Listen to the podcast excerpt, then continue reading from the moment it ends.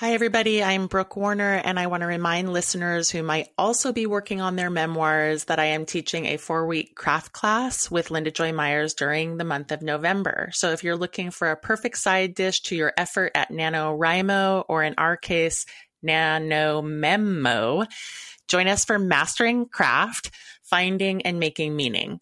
Uh, this will be four weeks on Tuesdays. The class is just $125, and we will be covering why in your memoir you must show and tell, also advanced narration, something every memoirist needs, reflection and takeaway, which is my favorite, and then finally, meaning making, the heart of it all. We'd love to have you with us in November, and details can be found at magicofmemoir.com. And if you're not a memoirist, I will be writing alongside you in November anyway. And even if you can't write every day, write what you can. Looking forward to hearing updates from our listeners. Please send them along, social media, email, however you want to let Grant and I know what you're doing, and good luck. Welcome, crafter, aestheticians, aesthetes, shapers, and shifters. I'm Grant Faulkner, and I'm here with my very craft minded co host, Brooke Warner. And we're talking craft again today as part of our craft minded series. Or we're talking about how craft can change and evolve as you get older, as you learn more as a writer and learn more about yourself and know more about who you want to be on the page. And that's one part of the story with today's guest, Lan Samantha Chang who internalized the craft lessons she was taught as a young writer, but then realized they didn't serve the world she'd experienced, and they didn't serve the world she wanted to represent on the page, the world shown in her most recent novel, The Family Chao. And Brooke, I really related to Lan Samantha Chang's evolving craft sensibility because I've reckoned with the same craft lessons she did, which is no surprise because we got our writing degrees at the same time. And it's comforting to me now to find myself more at home in my aesthetic, yet I'm also intrigued how we generally find that home through a journey where we're playing different roles in short, you know, roles that might not be us, but roles we have to travel through. And I've often envied those people who seem to know their voice and their aesthetic from the start instead of wandering through a desert to find it as I did. and so I'm kind of curious have you gone on an aesthetic journey or had any noticeable schisms or departures? Gosh, uh, you know, my journey is so different because I've never tried to write fiction or even been drawn to try to write fiction. And I think that question of aesthetic and style can sometimes be more pronounced there uh, since nonfiction is so centered on finding your own authentic voice. So I don't know. I'll speak to the nonfiction briefly though, since it's my experience and I've spoken about it on the podcast before, but I was a junior in high school when I wrote this very personal, meaningful essay for my AP Lit class, and my teacher just eviscerated it. You know, he marked it up so extensively and I got a C minus, which was really devastating. And I didn't hold on to that paper, but, um, you know, that was an early attempt at memoir writing. And I believe thinking about it that that was my voice on the page and that he didn't like it because it was probably informal and sounded like me. And it took me a long time to realize that there was value in sounding like me. Mm. and um, that's what I've learned to do as I've cultivated my own style is just to embrace that meanness. And I do have a point of view and I have a voice and I have a way of articulating things that's all my own. Um, and a lot for a long time i was just scared you know scared to to do that out loud. And so i don't know how much this translates to fiction grant um, and i'd love for you to tell me but i do think there's a parallel for our listeners you know just to be yourself on the page.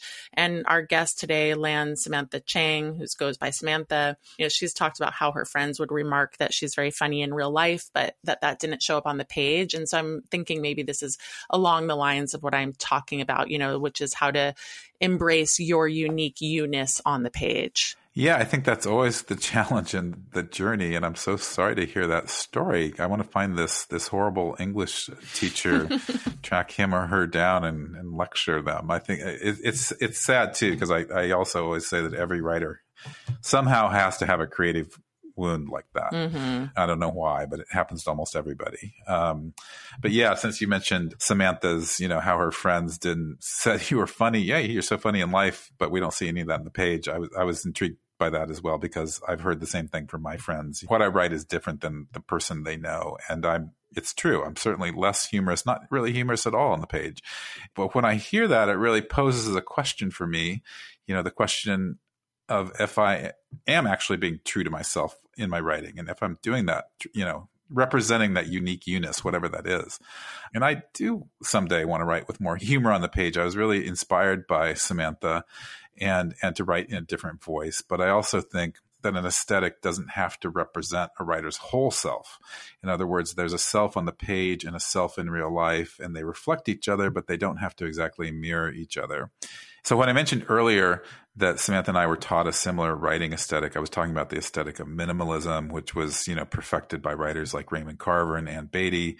And that style really dominated the instruction and writing programs in the 80s and 90s. Um, it was a spare style, a quiet and restrained style, and it didn't allow for the the loudness or the humorousness that that Samantha wrote uh, the family Chao with. And and I think I'm in a very similar position. If I take up a subject that demands a different style, I'd like to rise to that occasion. I never want to get too complacent comfortable in aesthetic, um, writing gets boring or redundant as a result. And I wonder if that's what drew Samantha to this subject and style, you know, that she needed to break out of her past.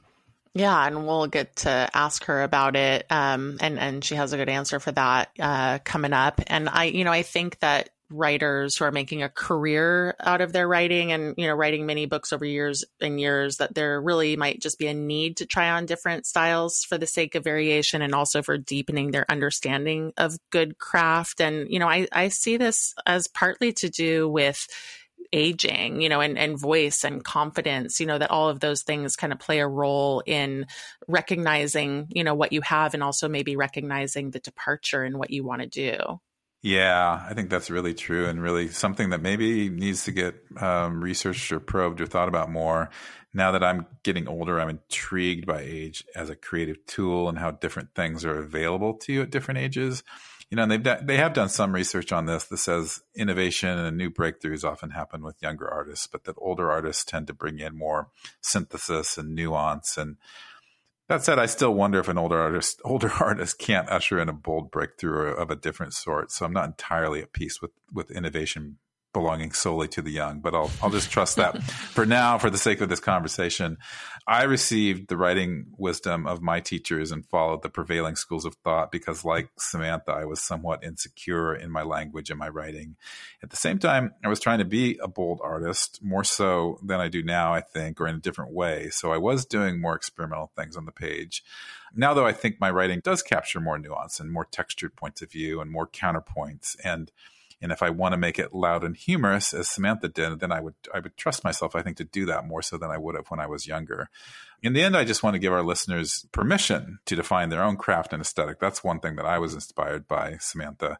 It's it's so tough because there are all of these writing maxims and rules out there. But one definition of craft is that it is the vehicle for your expression. So be sure to make it your vehicle, not someone else's vehicle. Yeah, here, here. I love that so much. And I work with so many writers who are trying to emulate their favorite writers or who are comparing themselves to their idols, you know, some of whom have been writing for years and years. Like I'll hear people lament that they'll never write like Annie Lamott or like Mary Karr. And I want to say, yeah, no shit. you know, you're not Annie Lamott or you're not Mary Karr. Good advice, Brooke. I know, but seriously, you know, I'll have a real straight shooter writer who wishes she could be more poetic, you know, or a funny writer who wishes she were more dramatic. Like it's so easy to envy others and not value what you have. So that's what I'm resonating with is like to double down on what you're saying about your vehicle, right? Like be proud of your vehicle, spend time on it, make it something that you're proud to drive around in.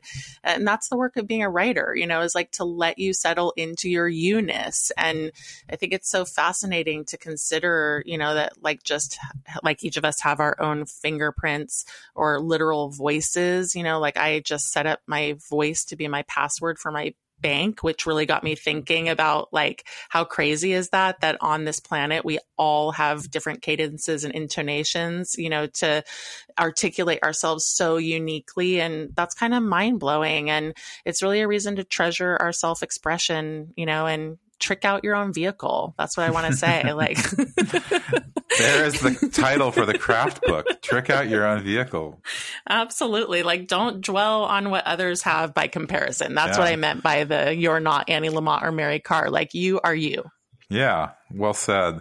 On a side note, I want to mention that The Family Chao was on Barack Obama's summer reading list this year, as was Black Cake by Charmaine Wilkerson, who we also had on earlier this year. So I, I just want to make the point that we share reading tastes with Barack Obama. and if he or any of his people are listening, I think he'd qualify to be a guest on the show. I'd have to vet that with you, of course, Brooke. Yeah, you do not need to vet Obama with me. My gosh, I would love to have him on the show. Can you even imagine? And I think he would love it. Like, no questions about politics or world affairs, just straight up, like, what was it like to write your memoir, Barack? Yeah, we can do that.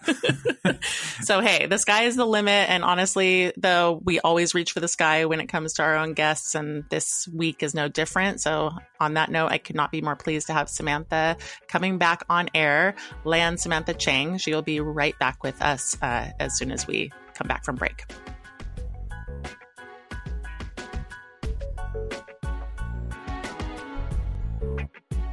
Hey everyone, I just want to remind you that a big writing event is coming up in November. It's called National Novel Writing Month.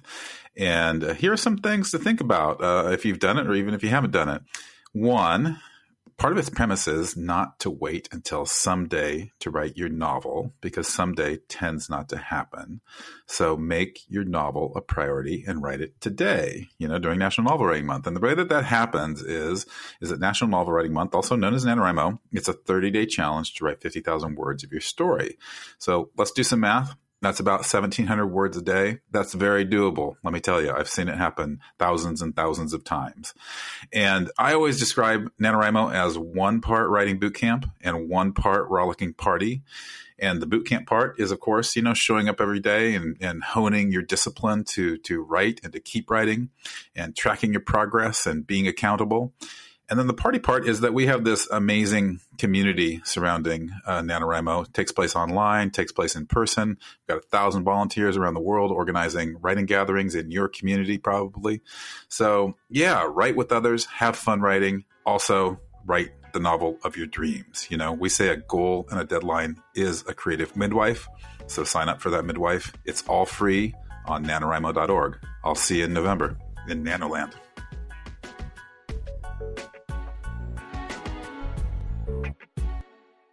Welcome back, everybody. I'm excited to introduce and talk to Lan Samantha Chang. Samantha's new novel, The Family Chao, was published by W.W. Norton uh, in February 2022. And she is the author of two previous novels, All is Forgotten, Nothing is Lost, and Inheritance, and a story collection, Hunger. And she has received fellowships from the National Endowment for the Arts, the John Simon Guggenheim Foundation, and the American Academy in Berlin. She's also the director of the world renowned University of Iowa Writers Workshop, and she lives in Iowa City with her husband and daughter. Welcome, Samantha. It's great to be here. Yeah, thank you so much. And I, I want to start off by asking you uh, what it felt like to be included on Barack Obama's summer reading list. I mean, I'm imagining that might be the equivalent of winning a National Book Award. It was so great. I it was completely unexpected. I just didn't even think that anything like that would happen and and now as we go into the prize season, it's this sort of shining armor that I'm wearing around. And whenever I get insecure, I think about Barack Obama reading my book, just sitting there physically reading my book. That's a wonderful image. Yeah, it's awesome. it sounds like you haven't talked to him about the book, so I hope you someday do get that chance. I would like to write him a thank you letter for this, but I have no idea how to reach him. So if anybody out there knows how I can get hold of him, please let me know. I hope he's listening now. Um, yeah. we'll let you know. Okay. Um, well, I know that the family chao was spawned in part from Dostoevsky's The Brothers Karamazov, and I'm intrigued by this because I think that you know inspiration from another novel can be a tricky thing to navigate, and I say that because I've actually written two novels inspired by a couple of my favorite novels, uh, *The Sheltering Sky* by Paul Bowles, and then *Crime and Punishment* by Dostoevsky as well. Uh. And I say I say tricky because I I wrote um, my novel with characteristics and textures of those stories very much in mind, but I was also making it my story except sometimes I wondered if it was actually my story. So I was wondering if you could talk a bit about what it was like to write with the brothers Karamazov in mind and how that shaped your approach. Sure. So I had written 100 pages of an unrelated project um, and set them aside back in 2005. And the project was about a tyrannical Chinese American father named Big Peter and his long suffering wife Winnie. And they had three children, one of whom was named Ming, but the other two were completely unlike the uh, characters in my book. And there was no plot to what I had written, except that um, Winnie and Big Peter were going to get some kind of divorce and hold a divorce party. And that's really what it was at first. Then I got the job at Iowa, moved out to Iowa City, put aside all of my projects, except for one, which I was still able to work on about some poets, which published in 2010. And then there was a period when things at work were really busy and I had a small child and didn't get any writing done at all. Sometime in the middle of that, I was chatting with a student who was talking about the way that he liked to write in conversation with another work. And I suddenly realized that the pages that I had written would be an interesting project because of the tense. Um, they were written in the present tense. And I'd never written in the present tense before, but I very much enjoyed it. It it created a different tone for me and opened up the action for me. And I realized that in a way, it was a craft element that was interesting when thought of in light of the Dostoevsky novel, which goes for like more than 500 pages, sort of following the characters, you know, with the camera between the characters' ears for three days. And this made me think it would be fun to do something like that in the present tense. And I thought maybe I should uh, write a conversation with that book. Um, you know, three children, very different children, except for the character of Ming. And you know the similar father but very different dynamic going on the restaurant setting this this kind of thing came to me pretty quickly at that point. And i was intimidated by having such a great conversation partner in this project. I mean the the brothers karamazov is such a great book and i had grown like deeply interested in it over the years you know so I decided the only way that I could have the room to work on it in my own head was to put the actual book, the Dostoevsky book, away and not read it. I read it one more time and took notes, and then I just stopped for six years. Um, and during that time, I wrote my book without ever once looking at it. I didn't even look at my notes. In fact, I lost my notes. I found them at some point in the last year when we were moving. But it was actually very liberating not to be looking at that book. I knew it well enough to know the bones, and then I just sort of made up my own book. That's so fascinating. And I, I wanted to ask you about the passing of time. You know, I know it was 15 years before the book was finished, but uh, of course, a lot happened during that time. I mean, you said you got, you became a parent, you got the job at Iowa Writers Workshop. And so could you speak to that passage of time? I mean, you're talking about you know, this great conversation partner, Brothers Karamazov, is this giant classic book, of course. Um, but what about the passing of time and, you know, like, yeah, the reading it, the putting it away, the, the notes, you know, how did all of that affect the development? Oh, interesting. It really helped me. It helped me to see it more clearly or to think of the project more clearly, uh, to have all that time without it. So when I came back to it, I was able to clearly see that I could only use about two pages worth of material from the 100 pages.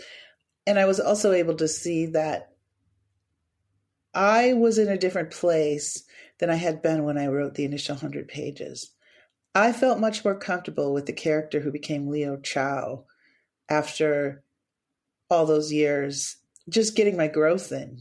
You know, by the time I started it up again, I was 50, I think. I was about 50. I was right around the turn of, of 50 years old. And that's a very different place to be in than 40. I don't think people consider um, mid the midlives of writers because we're focused on debut writers, but the middle life of a writer is a fascinating time. And it can be a very dangerous time. I mean, for the creative work, you can get bogged down. Um, the reason that I ended up sort of gearing up again for the book was actually the death of my mother in 2014.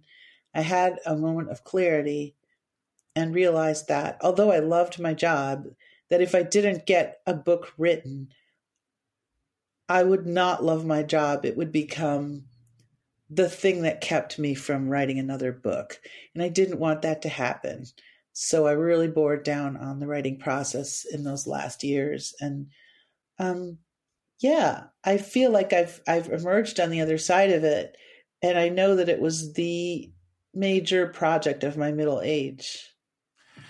Well, you know, Samantha, it's interesting that you mentioned um, the middle age of a writer because we're the same age, according to my internet sources.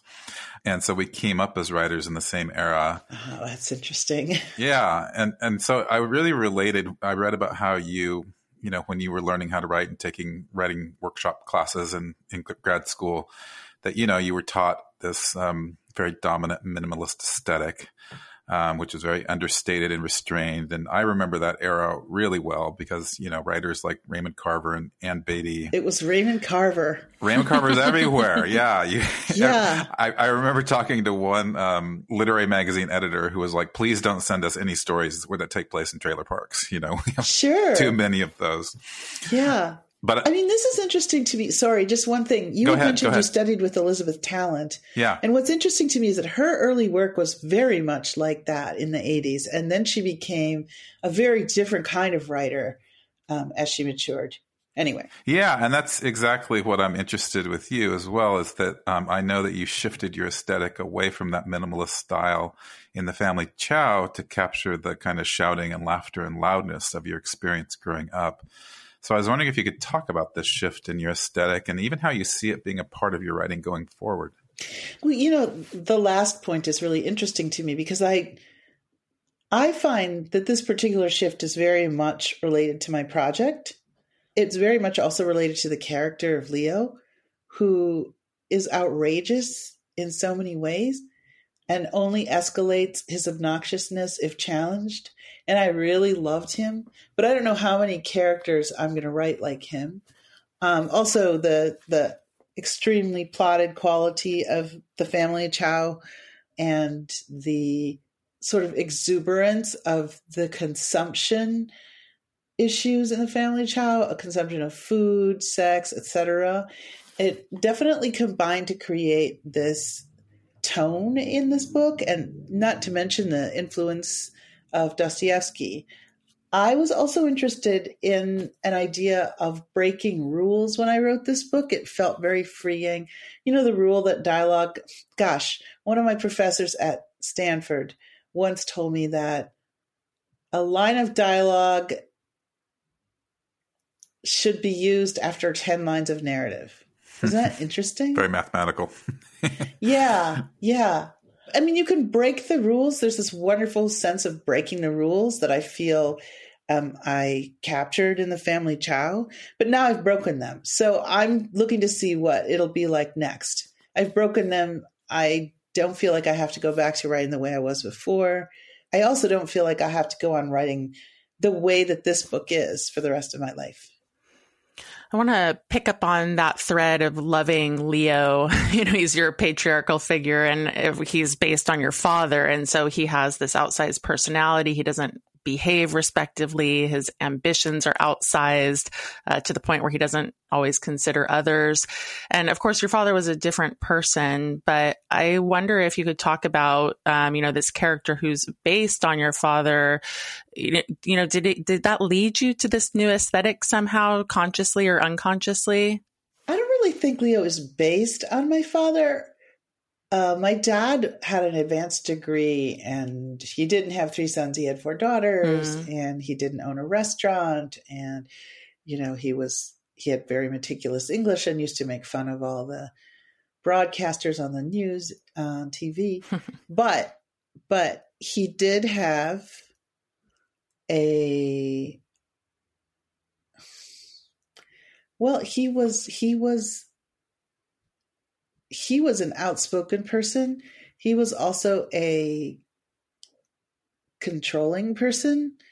Um, he was a loud person. He had a deep baritone voice and a loud, deep laugh, and he was funny, and he was verbal, and he got mad at the uh, mad a lot. Um, so in that way, I'd say Leo's like a cousin to my dad. Hmm. You know, some of the lines that my that Leo says are things that my dad actually said.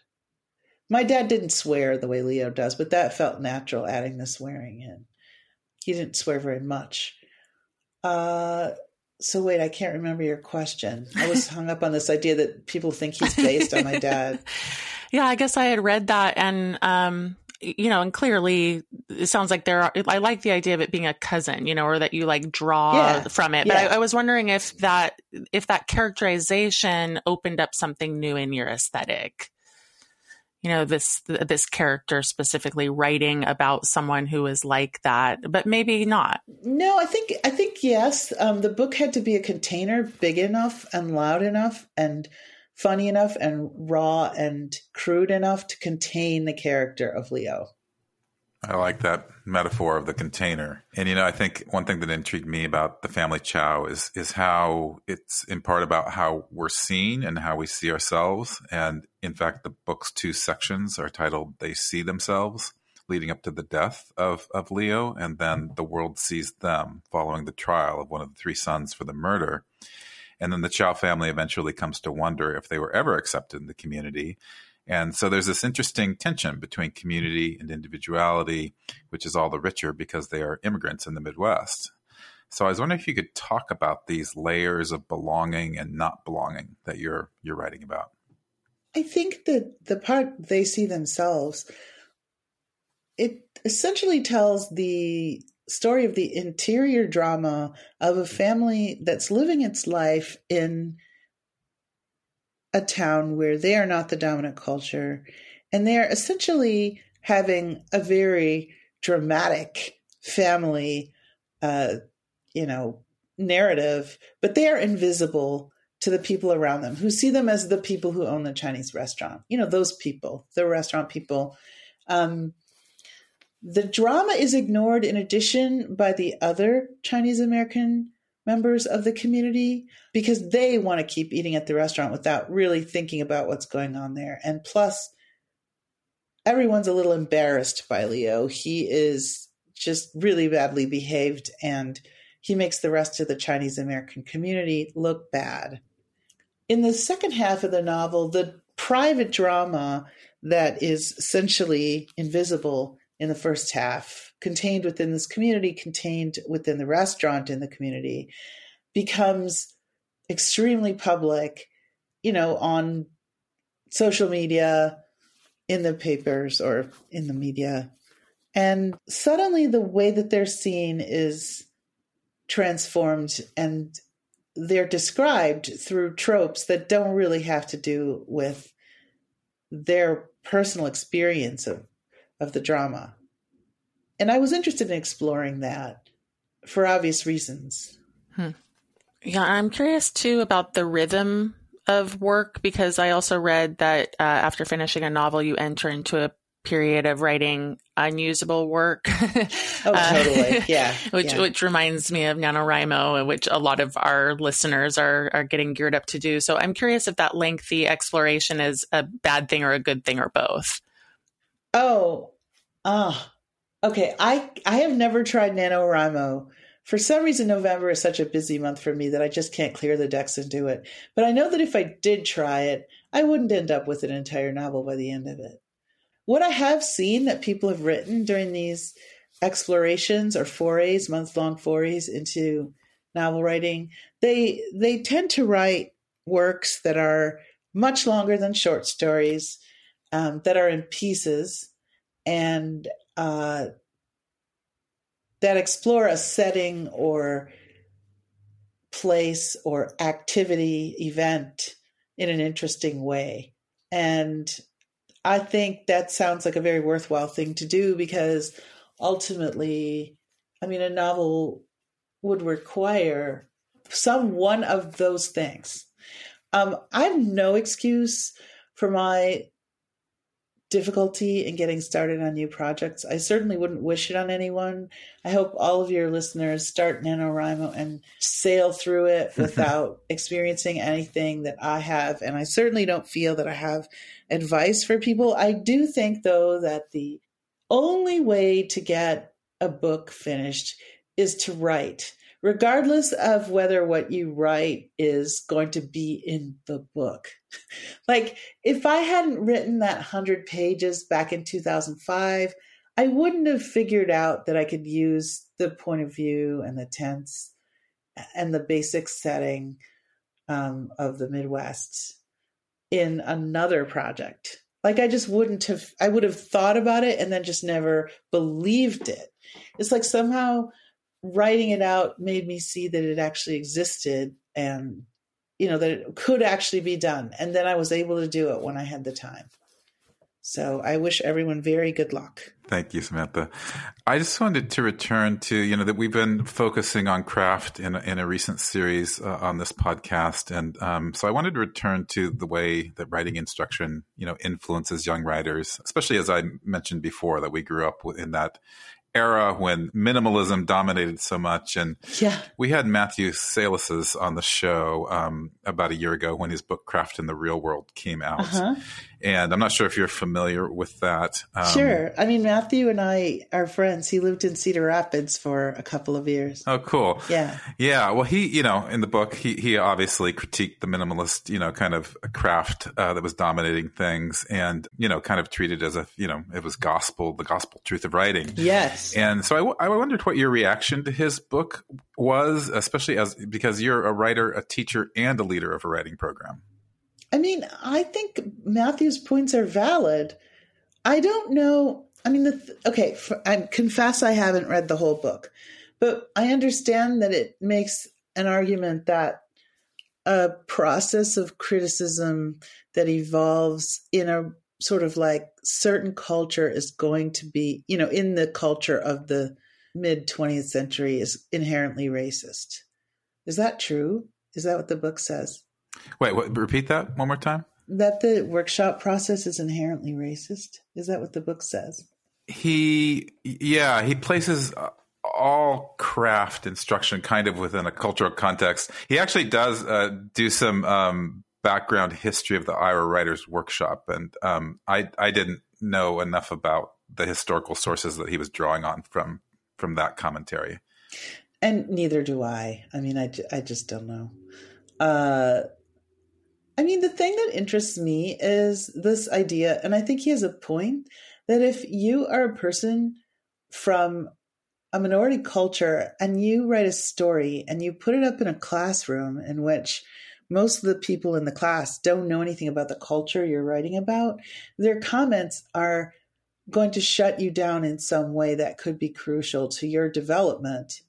So, I, having experienced that, being much older than Matthew, um, having experienced the situation of being, you know, the only person of color in the room multiple times, many times, basically all the time when I was developing as a writer, and having heard many things that were designed to shut me down, I have two thoughts.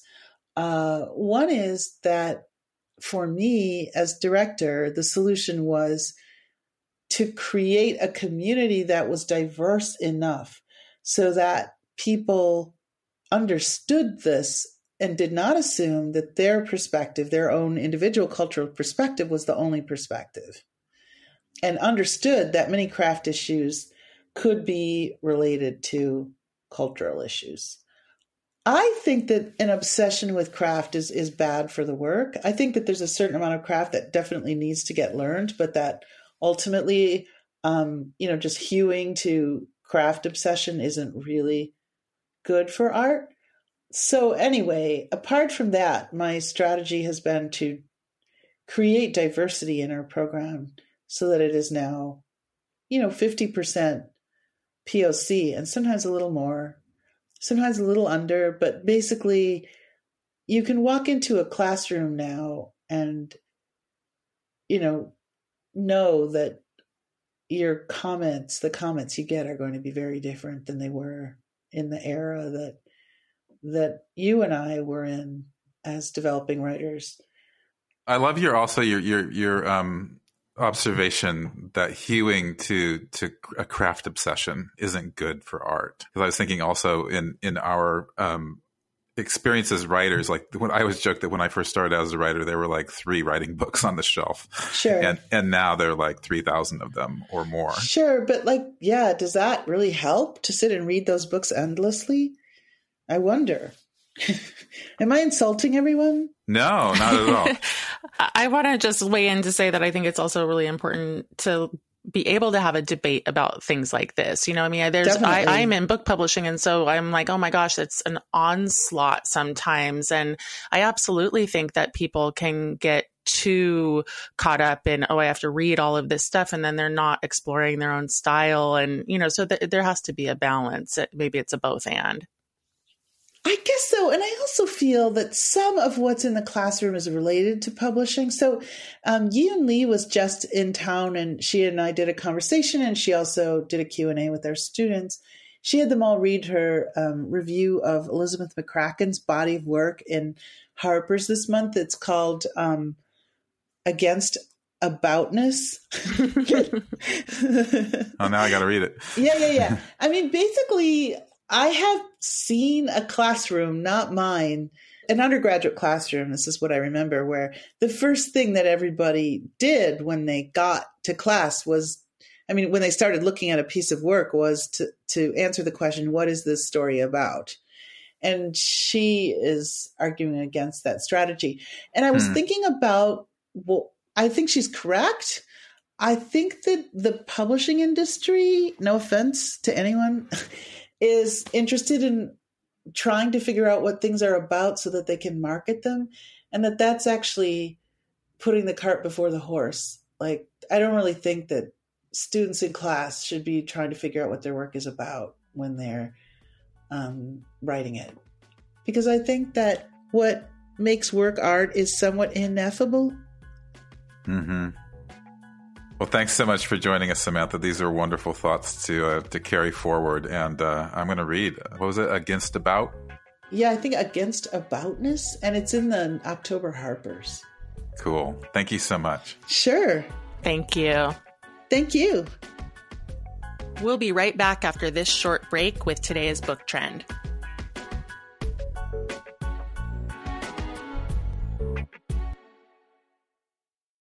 When you need mealtime inspiration, it's worth shopping Kroger, where you'll find over 30,000 mouthwatering choices that excite your inner foodie. And no matter what tasty choice you make, you'll enjoy our everyday low prices, plus extra ways to save, like digital coupons worth over $600 each week. You can also save up to $1 off per gallon at the pump with fuel points. More savings and more inspiring flavors make shopping Kroger worth it every time. Kroger, fresh for everyone. Fuel restrictions apply.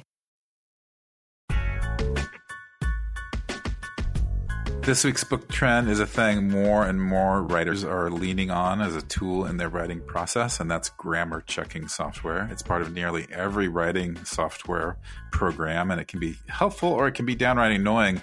For example, when I write in Word, I usually turn it off because I find that it often misinterprets my sentences, and I hate looking at those squiggly colored lines underneath my prose when I know I'm right, but I know more about this.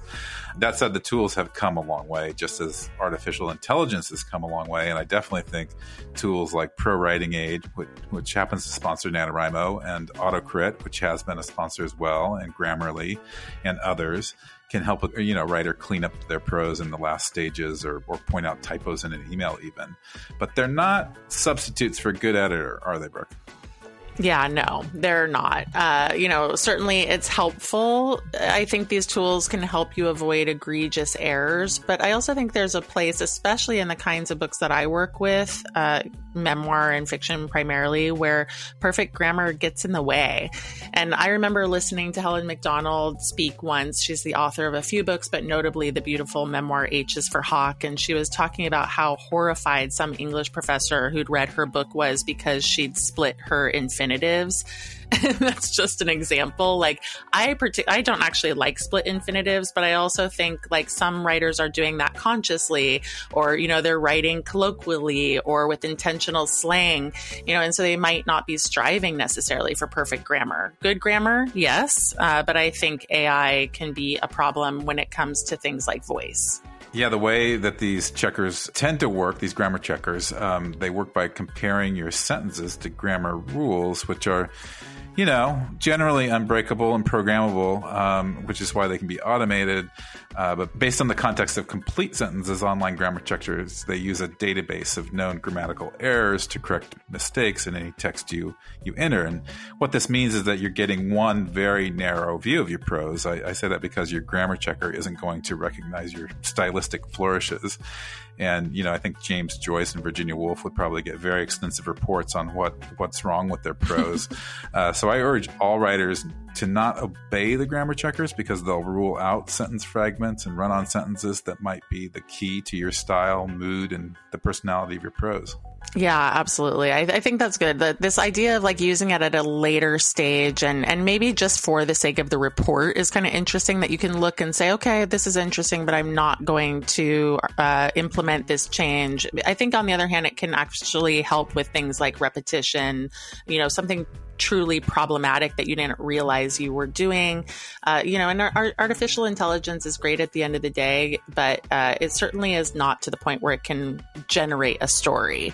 And so I think tools like this are just that. They're good tools and they maybe save you a little bit of money because you'll hopefully send something cleaner than you would have otherwise off to your editor or your proofreader. Yeah, I once talked with a very innovative teacher who had her students research whether Microsoft Word's grammar checks were right or wrong. So she used the tool as a way to empower her students to not accept changes, but to dig in sometimes and assert their intentions for their writing. And I think we all need to do that. I love that. Yes. The idea there being remain critical. And it kind of reminds me how I try not to overly trust my GPS when I'm in a place I know.